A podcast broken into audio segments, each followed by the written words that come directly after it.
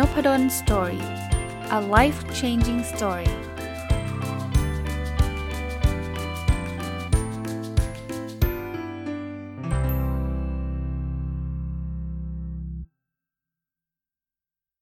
สวัสดีครับ ยินดีต้อนรับเข้าสู่นพดล Story Podcast นะครับ ก็ถ้าท่านฟังตรงวันนะครับ วันนี้ก็ต้องขออนุญาต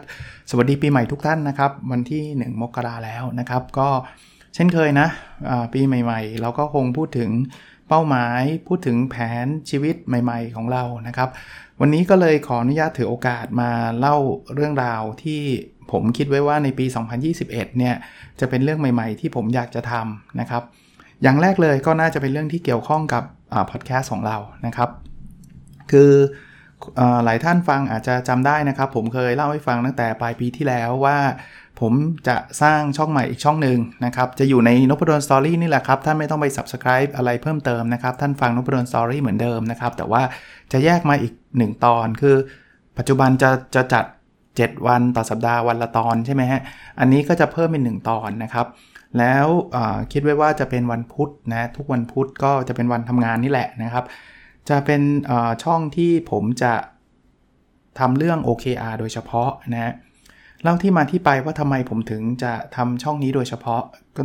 ตอบแบบนี้ฮะสาเหตุที่1เนี่ยผมพูดถึงเรื่อง OKR มาเรื่อยๆนะ ถ้าฟังนพดล Story ตั้งแต่ episode ที่ 1 เลยจนถึง episode 900 กว่าแล้วเนี่ย ก็จะมีการเล่าเรื่อง OKR มา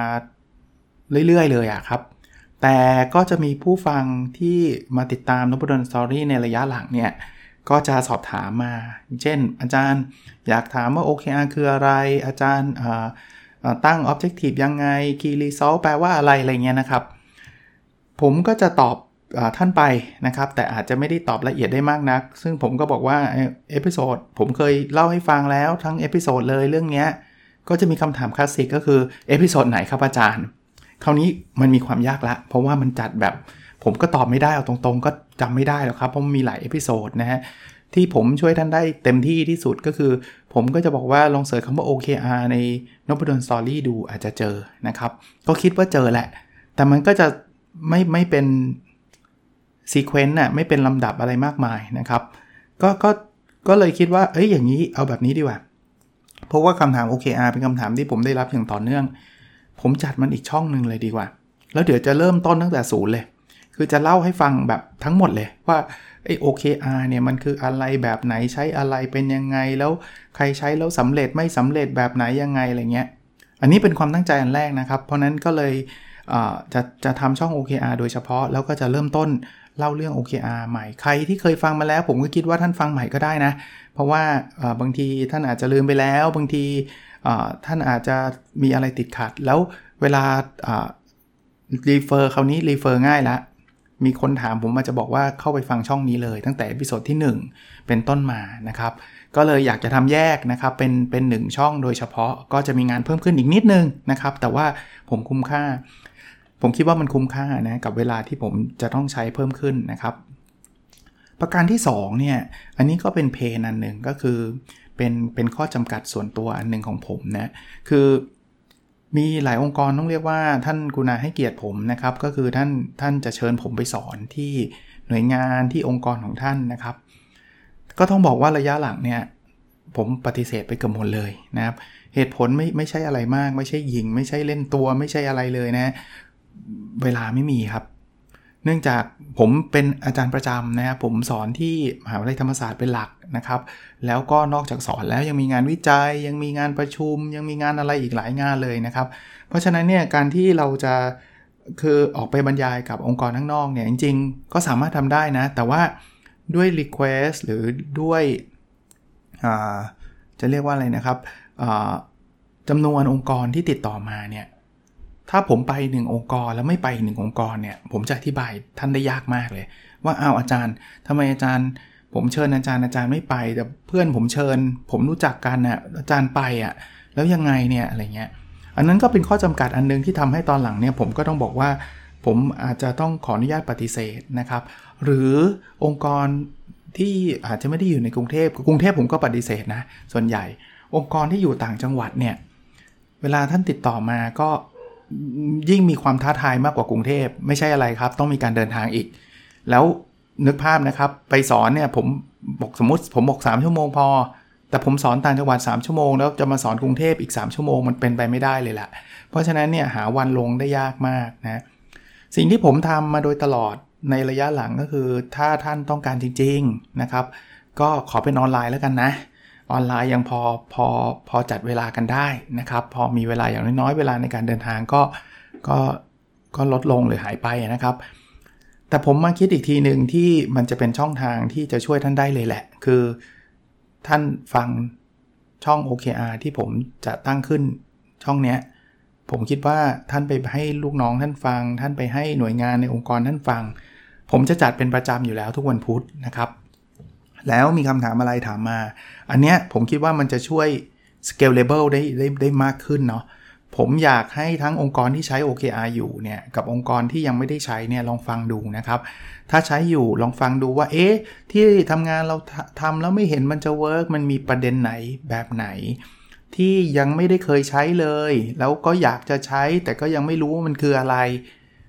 ท่านไม่ได้ใช้เวลาอะไรมากมายนะครับ สัปดาห์หนึ่งผมคิดว่าตอนนึงก็ประมาณสัก 30-40 นาทีนะครับ ก็ก็ใช้เวลาในการฟังไอช่อง OKR เนี้ยก็น่าจะได้ประโยชน์ เพราะนั้นอันนี้เป็นโปรเจกต์แรกนะครับ ก็เดี๋ยวตอนที่ 1 จะมาก็ก็ก็คงจะมาพูดคุยกันในเรื่อง OKR อ่าอีกอีกเรื่องหนึ่งนะครับอีกเรื่องหนึ่งนะครับ ผมจะมีการปรับผังนพดลสตอรี่สักนิดหนึ่งนะ ท่านยังจำได้ว่า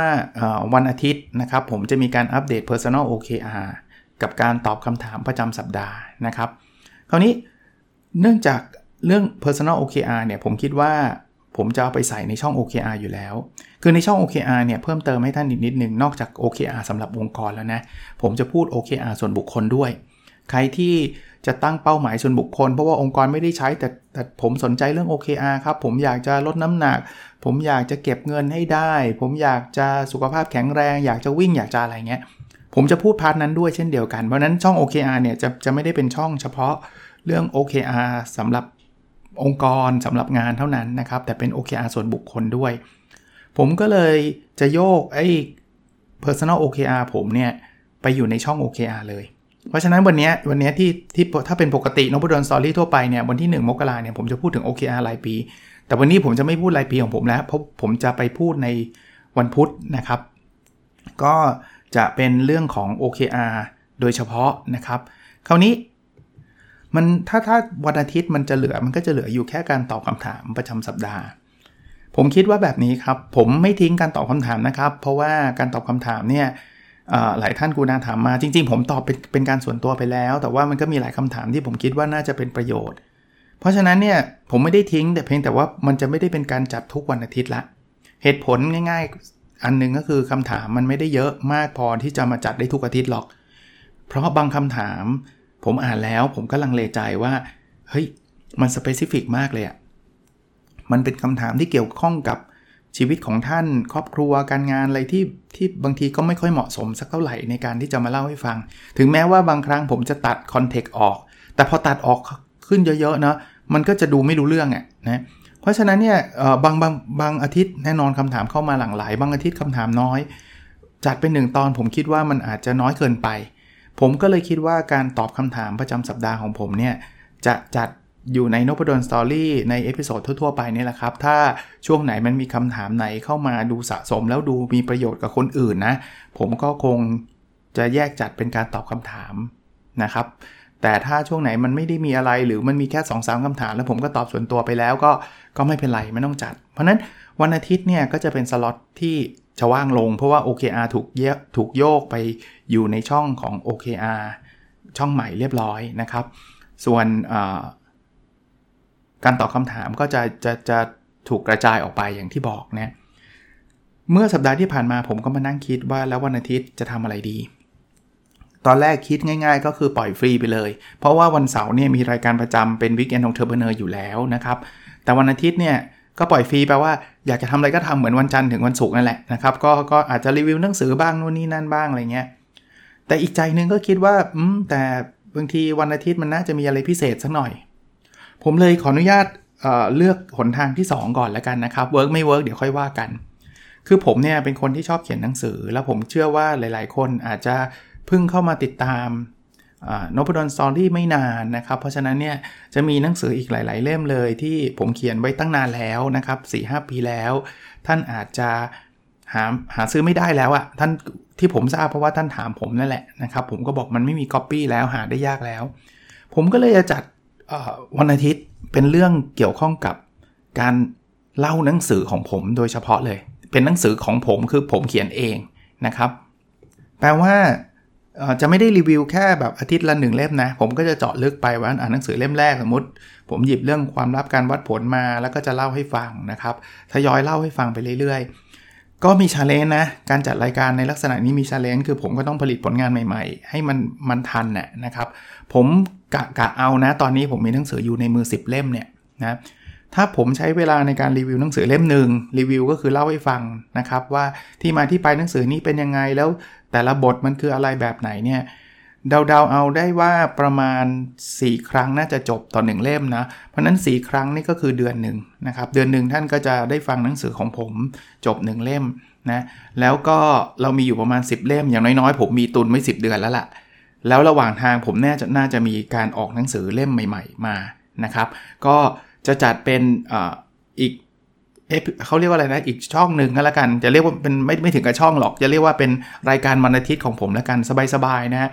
หลายคนอาจจะบอกโอ้ยแต่ผมอ่านหนังสืออาจารย์แล้วอย่างนี้ครับ ผมคงไม่ได้มานั่งเป็นหนังสือเสียงนะ คงไม่ได้มาอ่านให้ฟังบรรทัดต่อบรรทัด ผมจะเอาเรื่องราวที่อยู่ในหนังสือเล่มนั้นนะ่ะเราก็จะเล่าในมุม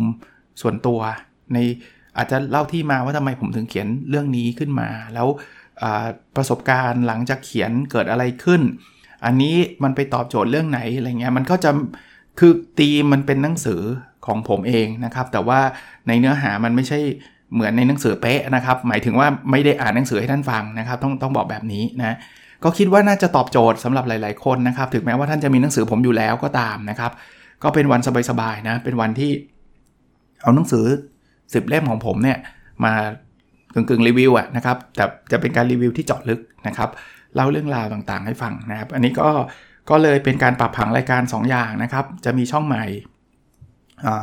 ชื่อกำลังคิดอยู่นะ เดี๋ยวคงประกาศวันวันที่มันมีช่องใหม่แหละคิดว่านะกำลังคิดอยู่ แต่เป็นช่องเกี่ยวกับ OKR แล้วก็ผังรายการวันอาทิตย์จะกลายเป็น เป็นหนังสือของผมก็ยังไม่ไม่ได้ตั้งชื่อรายการนะครับ แต่เดี๋ยวเดี๋ยวคงตั้งชื่อให้มันเหมือนคล้ายๆ weekend entrepreneur แบบนี้นะนั้นเสาร์อาทิตย์ก็จะมีอะไรที่มันเป็นรายการประจำเหมือนเดิมนะครับ ส่วนวันจันทร์ถึงศุกร์ตามปกติเลยนะครับนพดลสตอรี่ยังยังคงมีอยู่แบบปกตินะครับอีกเรื่องหนึ่งที่จะเกี่ยวข้องกับplan ของปีหน้าเกี่ยวกับ Nopadol Story นะครับ ผมมีความคิดก็เคยเล่าให้ฟังไปแล้วส่วนหนึ่งนะครับ แต่ว่า ก็คราวนี้จะลงลงรายละเอียดให้นะครับ อีกไม่นานคิดว่าเร็วๆนี้ก็น่าจะโพสต์ลงไปนะครับ ผมอยากที่จะเปิดรับสปอนเซอร์สำหรับท่านที่คิดว่าจะมาสปอนเซอร์นพดลสตอรี่นะครับ เพียงแต่ส่วนตัวผมบอกแบบนี้เลยนะครับ การสปอนเซอร์ในลักษณะนี้อาจจะไม่ได้ตอบโจทย์ท่านซึ่งก็ไม่เป็นไรนะครับ ผมอยากที่จะทำในลักษณะนี้เท่านั้นนะฮะเนื่องจากอย่างที่ผมบอกผมทำคนเดียว เพราะนั้นเนี่ย ผมอาจจะไม่ได้มีเวลาไปสัมภาษณ์ท่าน ไม่ได้มีเวลาอะไรนะ จัดเตรียมเนื้อหาที่มันไปตอบโจทย์สินค้าหรือบริการท่าน 100%นะครับ เพราะฉะนั้นเนี่ยลักษณะของการทำสปอนเซอร์ของผมเนี่ยก็คือผมจะพูดใน episode ทั่ว ๆ ไปนี่แหละ จะเป็นพูดเรื่องอะไรก็ตามเนาะอาจจะพูดเรื่องหนังสือเล่มนั้นเล่มนี้ อาจจะพูดเรื่องของอะไรดีล่ะบทความ หรือเรื่องอะไรก็ตามนะครับ แต่ตอนท้ายรายการเนี่ยเวลาประมาณสัก 30 วินาทีเนี่ยผมก็จะพูดถ้ามีนะครับ ถ้าไม่มีก็ไม่เป็นไรก็คือ ผมจะพูดถึงสปอนเซอร์เช่น รายการวันนี้ได้รับการสนับสนุนโดยบริษัทตึ๊ดตึ๊ดตึ๊ดตึ๊ดตึ๊ดแล้วก็จะมีรายละเอียดนะครับ ซึ่งบริษัทนี้เนี่ยมีสินค้าหรือมีบริการอันนี้อันนั้นไม่เกิน 30 วินะครับ ท่านสนใจท่านสามารถติดต่อได้ที่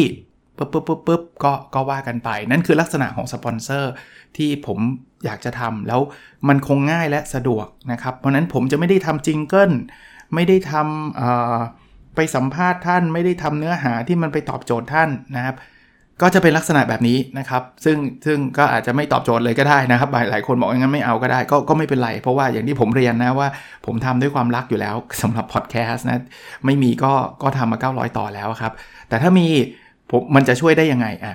ผมผมทำโมเดลนี้ขึ้นมานะครับหนึ่งคือรายได้ที่มีที่ถ้ามีนะถ้ามีเข้ามานะ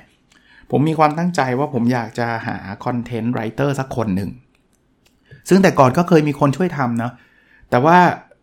ก็ช่วยแบบฟรีๆอะต้องขอบคุณท่านด้วยนะครับที่ผ่านมานะครับ แต่มันก็อย่างว่านะมันมันมันไม่ใช่งานที่ควรจะให้เขาทำฟรีๆอะถ้าเรามีสปอนเซอร์มาได้ระดับหนึ่งนะครับ ผมสามารถจ้าง content writer ได้ ซึ่งเป็นพาร์ทไทม์ก็ได้นะ อันนี้ผมยังไม่ได้คิดนะ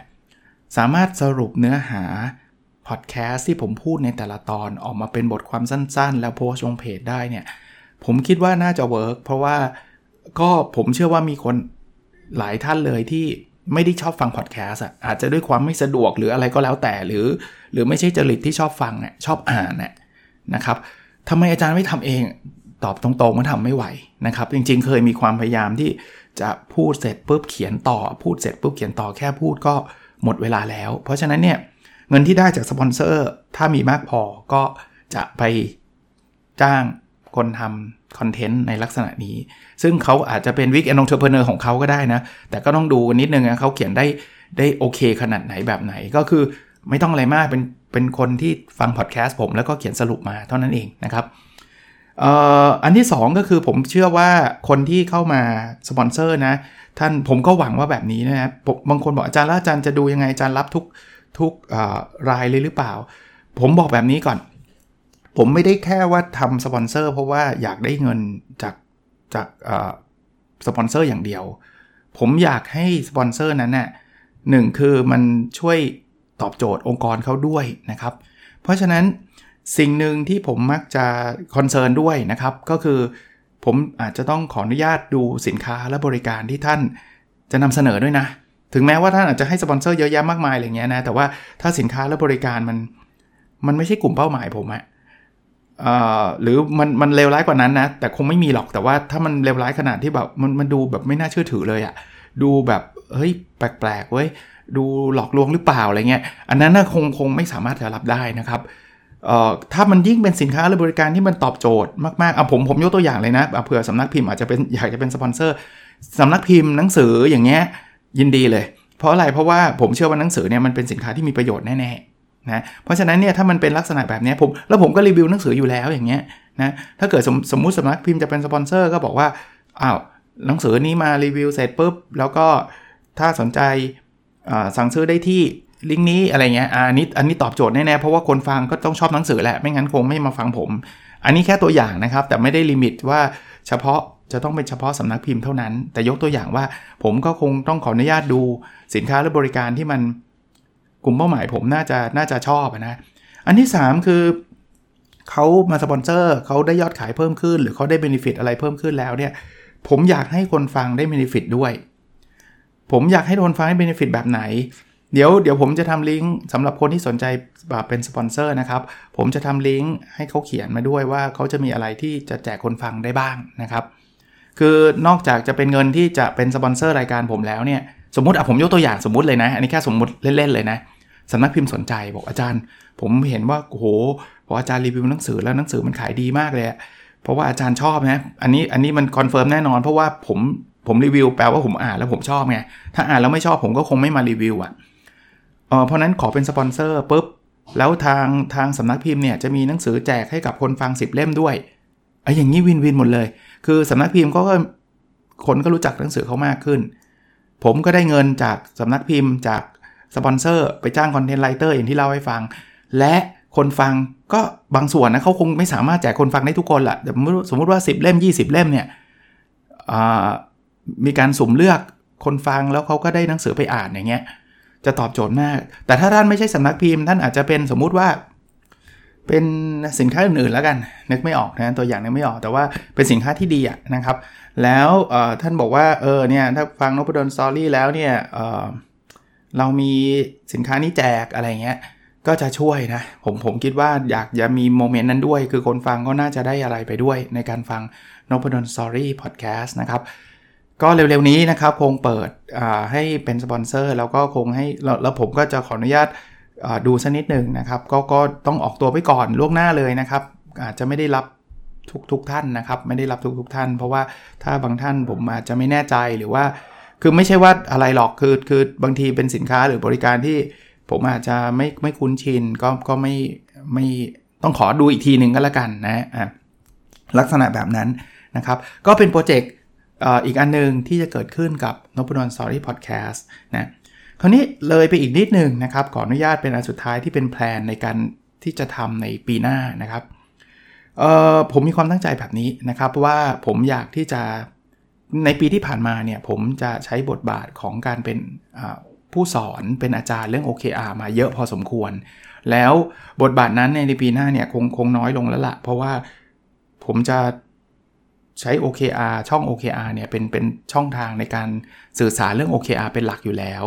พูดง่ายๆว่าท่านเรียนได้ฟรีอะเอาตรงๆนะครับ ถ้าท่านติดตามไอช่อง OKR ผมก็เหมือนเหมือนผมไปบรรยายให้ท่านฟรีอยู่แล้วนะเพราะนั้นเนี่ยบทบาทผมผมจะเปลี่ยนไปนะครับ ผมอยากที่จะหา จะเรียกว่าเป็นเป็น best practice ของ OKR company นะคำว่าหาคือจะเป็นลักษณะแบบนี้ครับ บทบาทคล้ายๆคอ นะคล้ายๆ consult แต่ไม่ไม่เหมือน consult ซะทีเดียว ผมเล่าให้ฟังแบบนี้ เดี๋ยวอีกไม่นานผมอาจจะประกาศออกไปอีกเช่นเดียวกันนะครับ ว่าถ้าท่านใดสนใจที่อยากจะใช้ OKR อย่างจริงจัง แล้วใช้ให้มันสำเร็จเนี่ยผมอาจจะทำหน้าที่เป็นเป็นโค้ชให้ แต่แน่นอนครับพอพูดแบบนี้เนี่ยผมทำให้ได้ไม่เยอะแน่นอนนะและต้องขอบอกแบบนี้เลยนะครับสำหรับผมเนี่ยทุกอย่างคงต้องเป็นออนไลน์ ผมคงไม่สามารถจะต้องเอเดินทางไปทั่วประเทศไปตามองค์กรทั่วไป แล้วไปทำ OKR ให้จนสำเร็จอะไรเงี้ยผมผมมีข้อจำกัดเรื่องเวลา ซึ่งถ้าท่านรู้สึกว่ามันไม่ตอบโจทย์หรอกไม่เอาหรอกผมต้องการอาจารย์มันมันนั่งอยู่ที่บริษัทเลยอย่างเงี้ยก็ก็ไม่เป็นไรครับ เพราะว่ามันก็คงไม่ตอบโจทย์ท่านเนาะแต่ถ้าเกิดท่านคิดว่าเฮ้ยอันนี้มันก็ตอบโจทย์ ลักษณะคร่าวๆจะเป็นแบบนี้นะครับ ก็จะมีการเปิดรับโอเคอ่า บริษัทที่มีความสนใจอยากที่จะทำ OKR ให้สำเร็จ และในลักษณะของ consult ก็ผมก็จะมีการบรรยายออนไลน์ ให้กับบริษัทนั้นโดยเฉพาะนะครับว่า OKR คืออะไรยังไงให้คนที่โดยเฉพาะผู้บริหารระดับสูงต้องเข้าใจก่อน แล้วก็พนักงานที่จะใช้ต้องเข้าใจนะครับ คราวนี้ถ้าเป็นแต่ก่อนก็คือได้แค่บรรยายไง แล้วก็ไปละเพราะว่า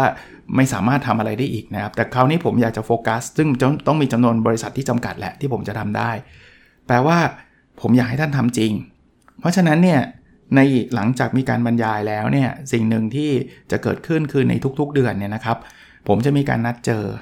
แต่จะเป็นการนัดเจอพร้อม ๆ กันนะ ผมยกตัวอย่างนะ อันนี้ผมแค่แค่เป็นตัวอย่างนะ สมมุติว่ามีบริษัททั้งหมด 30 บริษัท ที่สนใจในการใช้ OKR อย่างจริงจังนะครับ แล้วก็มีการบรรยายเสร็จเรียบร้อยนะครับ เสร็จปุ๊บครบเดือนจะมีออนไลน์เซสชันที่ 30 บริษัทนี้จะเข้ามาพร้อมๆกัน เหมือนเป็น consulting session นะครับ แล้วตัวผมเองเนี่ยก็จะตอบคำถามท่าน ว่า เฮ้ยอาจารย์ที่ผมลองเอาไปใช้แล้วผมเจอปัญหาอันนั้นอันนี้ แล้วแล้วการที่เรามาฟังพร้อมๆกันข้อดีอย่างมากนะ มันเป็นคลาสเดียวกัน เอางี้แล้วกันผมใช้ว่าเป็นคลาสเดียวกัน มันจะแชร์ practice กันได้ ผมจะให้คำแนะนำกับท่านนะครับ แต่บางทีอาจจะมีหน่วยงานอีกบางหน่วยงานบอกพี่พี่ทำแบบนี้เดี๋ยวผมทำที่บริษัทผมแล้ว work อะไรเงี้ยผมว่ามันจะไปได้ด้วยดี แล้วมีโอกาสที่จะสำเร็จสูง อีกเรื่องหนึ่งที่ผมอยากจะให้ทุกบริษัทไปใช้ถ้าท่านจำจำได้นะ ผมก็เคยพูดถึงซอฟต์แวร์ C-Score ซึ่งเป็นซอฟต์แวร์ที่ผมให้ทีมโปรแกรมเมอร์ทำมาตั้งนานแล้วแหละเสร็จเรียบร้อยแล้ว สำหรับบริษัทที่อยู่ในโครงการนี้อยู่ในโปรเจกต์นี้เป็นจะเรียกว่าอะไรยังยังตั้งชื่อโปรเจกต์ไม่ถูกเนี่ยเป็นไอ OKR Excellent หรือ Best Practice Project อะไรอย่างเงี้ยนะครับ จะได้ใช้ซอฟต์แวร์นี้ด้วย แต่แน่นอนทั้งหมดก็ต้องมีต้นทุนเนาะซึ่งเดี๋ยวผมก็คงประกาศต่อไปนะครับ ว่าจะมีต้นทุน บริษัทละเท่าไหร่อย่างไรนะครับ อันนี้ก็ก็จะเป็นอีกโปรเจกต์หนึ่งที่จะเกิดขึ้นในปี 2021 นี้นะครับ แต่ทั้งหมดทั้งปวงต้องบอกว่าเป็นออนไลน์แล้วท่านท่านลองพิจารณาดูว่า เอ้ย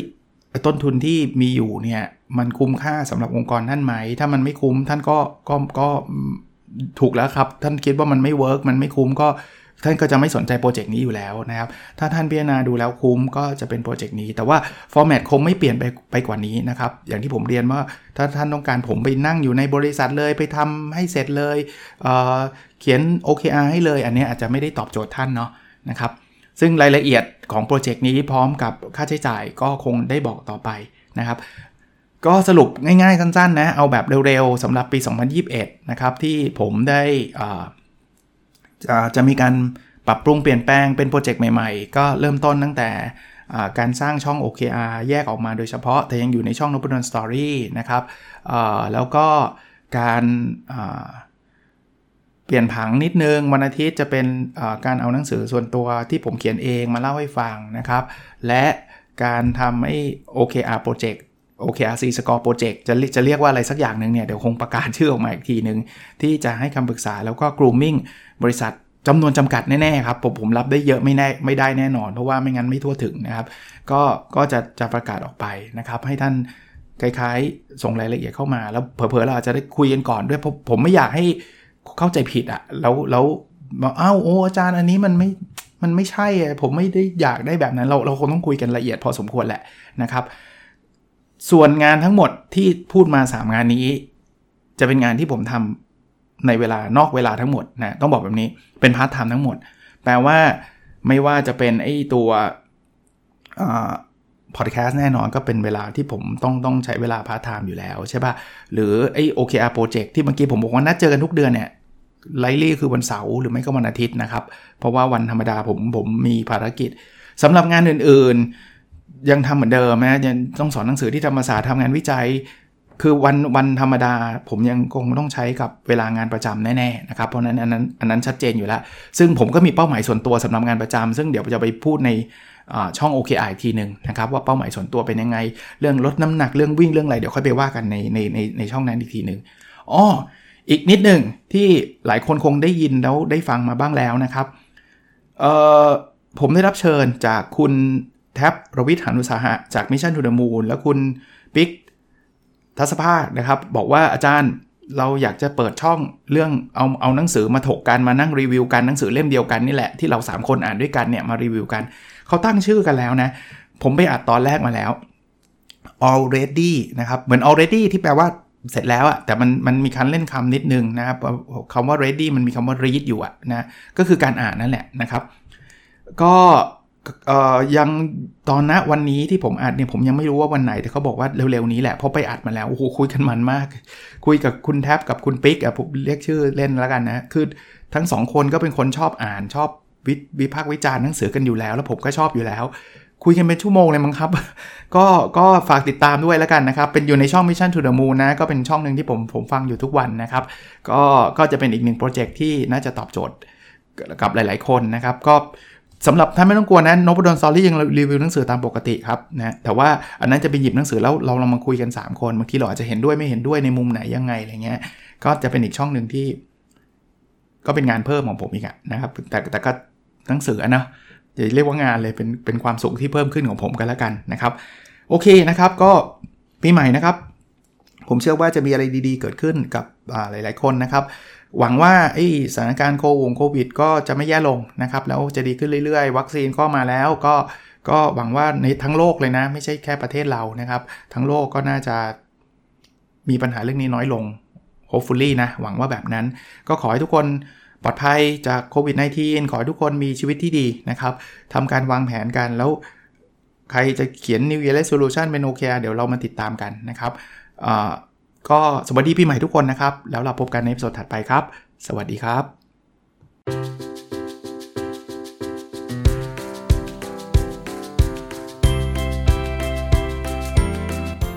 n o p a d o n Story